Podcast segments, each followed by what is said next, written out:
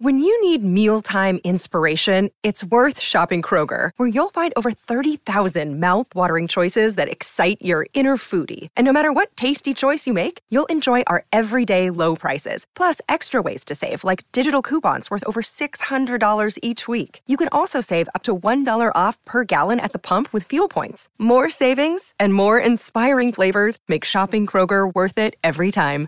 Kroger, fresh for everyone. Fuel restrictions apply.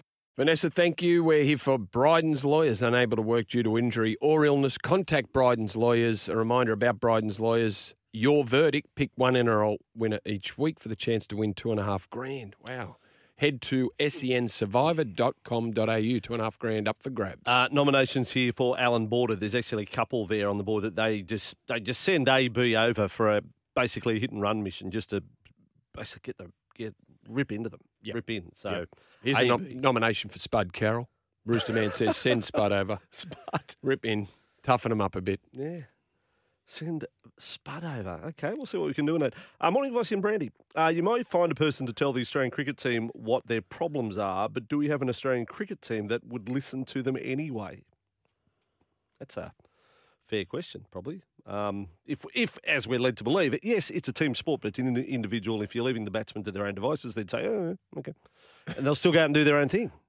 I mean, oh, I, I, I, I, I on don't it, know. But when the number 11 I don't batsman comes in, Like after- I, I, that, see, I learned something yesterday about No. Australian cricket. You know, the fact that they don't. There's just nothing. No, no one, no one says anything. It's it's like a vacuum in there. They're all getting out for, you know, less than double figures, and no one says anything. Roosterman says that Brendon McCullum has a plan for England. That's true. Mm. They're scoring at five, over five and over. Well, you know, would it work on that wicket against India? Only time would tell. But um, yeah, that's a fair point. Uh, you said you want to learn something, or you'd learned something yesterday. Yes. I don't know whether you know this. This may be your learning point for today. Mm-hmm. Who has a 2% share in Liverpool? Famous sports star who has a 2% share in the Liverpool Football Club as part of the American ownership Right. club. And they say, by the way, why I'm bringing It's this into the sports equation. person that own that. This very, is, very famous sports, sports person. person has a 2% share of Liverpool and has done for the I'm not good for more than a game. decade. They, so they said they're not selling, but they will hunt some more investors. One of these investors has been on board for over 10 years. He has a 2% share in Liverpool. Right. Le, le, No, no. le, Nope. LeBron, Oh, LeBron. LeBron James. Oh, right. No, there- so there you go. You've learned something today. Fun fact: Yeah. LeBron James has a two percent two percent share in Liverpool. It's amazing. Uh, 25 minutes to 7 in New South Wales, 25 minutes to 6 in Queensland. We're broadcasting through 11.70 a.m. in Sydney, 8.01 a.m. Central Coast, 15.75 a.m. Illawarra, 90.3 FM Griffith, 13.23 a.m. Canberra. Uh, and our Queensland listeners for the first hour, SENQ, 6.93 a.m. Brisbane, 16.20 a.m. Gold Coast, SEN Track Network, and all of you listening on the SEN app. Right now we're heading off to the north of England. We are going to St Helens, the home of the World Club Rugby League champions. And this man is St Helens through and through. I first met him in 1988. He came out here on a uh, Great Britain tour of Australia Rugby League, and he was there at the SFS the day Great Brit- Britain beat Australia, the team with Hanley and Mike Gregory and uh, Henderson Gill and Kind. And in more recent times, he's become the voice of darts. So we've got multiple reasons to go and cross. I was watching the darts last night. Were you? Yes. Were you? I don't Just know last why, night? but yeah, No. it just happened to, as I was dozing off, had the darts on. Had the darts on. And the bloke had a, a blue mohawk with one side of his head was shaved, the other Mm. side was blue with a blue mohawk. That's darts. Mm. Stuart Pyke is online now, a proud Merseyside man from St Helens. Stuart Pyke, welcome to the program. Vossi, great to speak to you. I'm just thinking all the way back to 1988, who's age better? And I think it's, it's probably a toss-up. Oh, thank you, Stuart. Thank you. Um, uh, two very, very handsome men. Stuart, can you tell me just just in words the reaction from St Helens? How many people watched, and, and did it sink in straight away? We have just beaten Penrith in their backyard. We are world club champions. Well, the whole town, the whole town and more. I mean, it's, it's only a small town, as you know, population about 150, 160,000, and, and everyone would have been watching your your commentary and your coverage on Fox Sports at the weekend. Um, and I think there's a lot more people over here confident that Saints could do it than there probably was in Sydney uh, and around the around the NRL. You know, for a, for a town like ours, we, we are the town of world champions now. I mean, we'll go on to talk about about the darts, no doubt. Oh, by the way, Brandy, the, the, the player you were talking about is yes. Peter Snakebite Wright. He has a Mohican. Uh, and he's one of the big names. He'll be coming to Australia to play darts in August, but um, I'll talk to you about that in a bit. But over here, you know, we, Michael Smith, huge St Helens fan, world darts champion, picked up a million dollars for winning the world championship uh, just at the beginning of January. Uh, but for St Helens to go and do what they did, I think from, from a lot of people's perspective, joking apart, arguably the greatest win um, by uh, any club uh, from this part of the world in the summer era, in the Super League era. When you put into perspective who, who they were playing, and I think um, were, were the Panthers 24 points favourites. Um, yes, thereabouts. I, yes. I, I just yeah. think, just to put it into perspective, this is a small town. It's a, a working class town. Uh, as you know very well, Vossi, you've been here several times. You'd be interested to know as well uh, that on Saturday night, I went into town, I had a few beers, and I went to Mr. Chan's for a Chinese.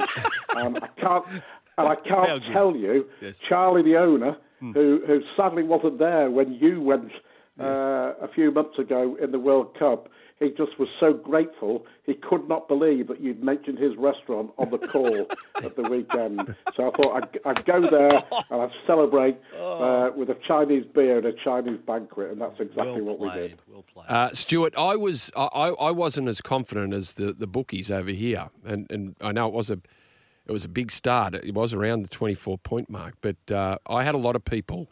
Once the game was locked in for, for the date, 18th of Feb, I had a lot of people ask me, you know, what, what sort of challenge will this St Helens side be? Because not everyone over here gets up to watch the, the English Super League. So it was a little bit of an unknown with a, a lot of fans, particularly in Penrith. And I said, like, it will be a challenge. Like, they, this is a good team. This is a team that's won four premierships in a row, not by accident. I said they've got half a dozen world class players like Welsby and Lomax and um, Alex Walmsley, um, Tommy Makinson, Matty Lee. Like, they've, they've got some very good players. So, Maybe the, the, the I, I think Australian fans probably underestimated what Penrith were in for. Um, the weather gods did did smile on St Helens. I got out to Penrith two o'clock in the afternoon, and it was forty degrees, and I thought, wow, this this this will be tough. It doesn't matter how long. I know they've been over here for a couple of weeks, but forty degrees is probably going to be too much for the England side. And on cue, a big storm swept in. The temperature dropped by fifteen degrees nice 25. It's a long question, Brent. Yes, it is. I'm sort of, I'm, I'm having a conversation with Stuart. And I, I, don't really know what I'm going to ask him, so I'm just sort of telling him about you know what, what was happening been, out there. I'm just I'm because well, Stuart wasn't there. He wasn't there. A chat, a, a, a chat and a beer, isn't it? Yes, I mean, it is. Put it into perspective. Um, I think one of the the, the, the, great things that came out of it um, was what Ivan Cleary said afterwards. The ultimate compliment that St Helens could challenge uh, in the top echelons of the NRL, and that just about sums it up. I mean, they are that good. We are that good. You know, it's a champion team. You know, um, the, the, the four grand finals that St Helens have won, they've beaten four different clubs in those finals. Um, you know, some easier than others. Um, but I, I remember just going back to talking about Ivan Cleary, just going back to last August. I mean, you may remember it, Vossi, when I was over there for the for the darts and um, the, the, the New South Wales Darts Masters, which is is happening in Wollongong yet again in August.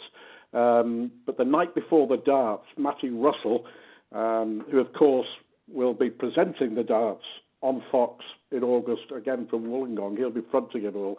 Um, but he took me um, to the Olympic Stadium to watch Souths against Penrith. Um, you were calling the game, and uh, before the game, you you know that the, the, the coaches and the captains come in uh, for an interview, and Matty, you know, does two or three questions. And I've met Ivan Cleary before, um, and top guys, everyone knows, really good guy, very humble. Uh, and after he'd, he'd, spoken to Matthew Russell, um, I talked about him not bringing his team over last year to play in the in the World Club Challenge, and of course it all just got a bit too much, didn't it? It, it, it sort of COVID hangover was still there, and he said to me, he said Stuart, he said if we win and you win, I guarantee you, I guarantee you, wherever it will be played, this match will happen. You know, and, and he, he said it's very important for mm. the hmm. future of the game that the World Club Challenge happens and is taken very, very seriously. And when he paid that compliment that, that, that, that St Helens could compete in, you know, the top three or four, five or six in, in, in the NRL, you know, for, for our club, that, that's a massive confidence boost. Yeah. Don't forget as well, you know, that, that, that the salary cap in the NRL you know, with the increases that are going to happen in the next year or two, is five times more than a salary cap in the UK. Strong point. Strong point. Hey, Stuart, um, thank you for that. We have to run. I think we'll need, we'll need to talk darts at a later date, but thank you for putting Brandy straight on Peter Snakebite uh, Wright. Mm. And uh, yep. just revel in it.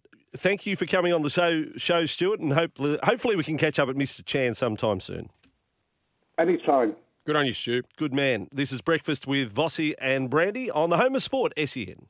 Vossi and Brandy here. Hope you enjoyed this podcast. Don't forget, you can listen live to the show every weekday morning from 6 till 9. Tune in through 11.70am in Sydney or anywhere in the world through the SEN app.